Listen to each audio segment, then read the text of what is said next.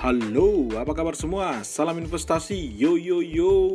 Topiknya kali ini cukup ringan, tapi merupakan salah satu topik yang penting untuk saya sampaikan ke teman-teman yang setelah setia menjadi pendengar podcast saya.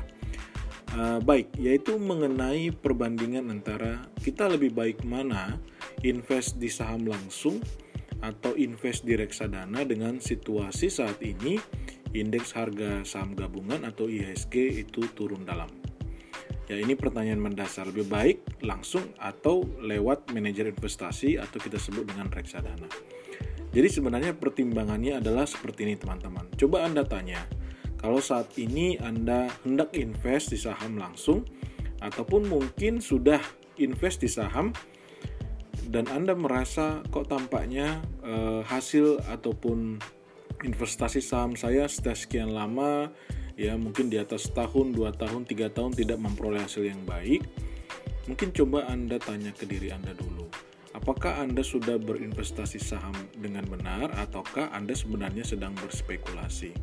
Pertanyaan yang gampang untuk dijawab uh, untuk mengindikasikan hal ini adalah bahwa kalau kita invest di saham itu artinya kita adalah pemilik dari perusahaan tersebut. Simpelnya, kalau kita membeli bisnis, kita membeli perusahaan, maka otomatis sebagai pemilik perusahaan kita harus tahu dong siapa direksi manajemen perusahaan, siapa yang memimpin, kemudian berapa sih pendapatan perusahaan tahun ini, tahun lalu, lima tahun terakhir mungkin, kemudian berapa, apakah e, berapa laba bersih perusahaan, apakah perusahaan laba atau jangan-jangan rugi gitu.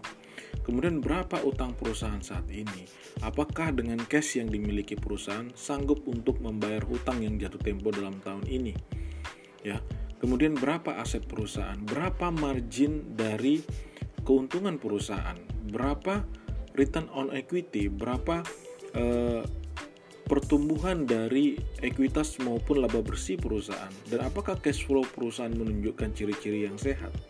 Nah, pertanyaan-pertanyaan ini bisa coba Anda jawab kalau sekiranya Anda sendiri tidak bisa menjawab pertanyaan-pertanyaan ini dan Anda telah invest di pasar saham, hampir bisa saya pastikan bahwa Anda sedang berspekulasi di pasar saham, yaitu fokus hanya untuk melihat naik turunnya harga saham dan ini yang berbahaya. Kenapa?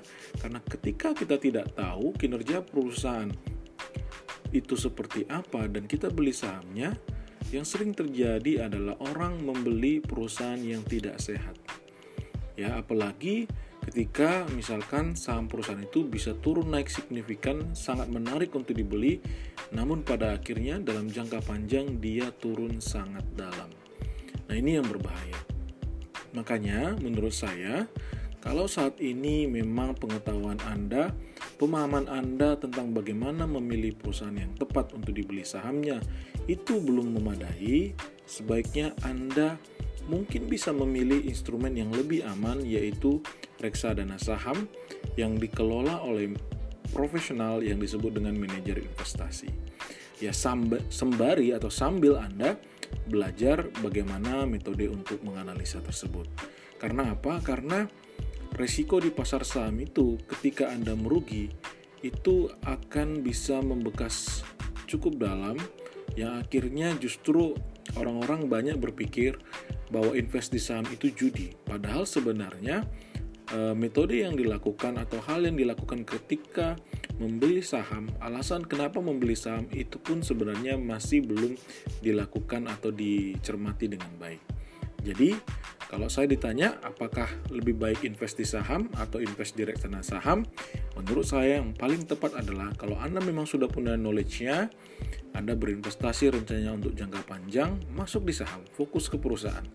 Tapi kalau Anda merasa Anda belum bisa menjawab pertanyaan-pertanyaan yang tadi uh, saya sampaikan, artinya dari secara knowledge, dari secara pengetahuan, pemahaman, uh, Anda belum siap untuk berinvestasi saham, lebih baik Anda memilih di instrumen reksadana saham. Memang, memang kalau kita membeli reksadana saham, fee-nya dan biaya-biaya yang dikeluarkan itu jauh lebih besar.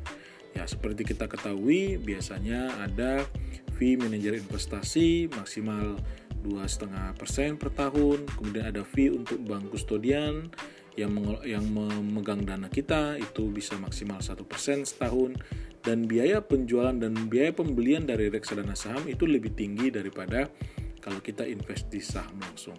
Ya otomatis ya kalau kita sudah melakukan sendiri tentu dengan langsung invest di saham itu dari sisi biaya lebih murah. Tapi resikonya akan sangat besar kalau kita belum siap dari sisi pengetahuan. Oke, semoga sharing ini bermanfaat. Terima kasih sudah mendengarkan podcast saya. Salam investasi, Yosi Girsang.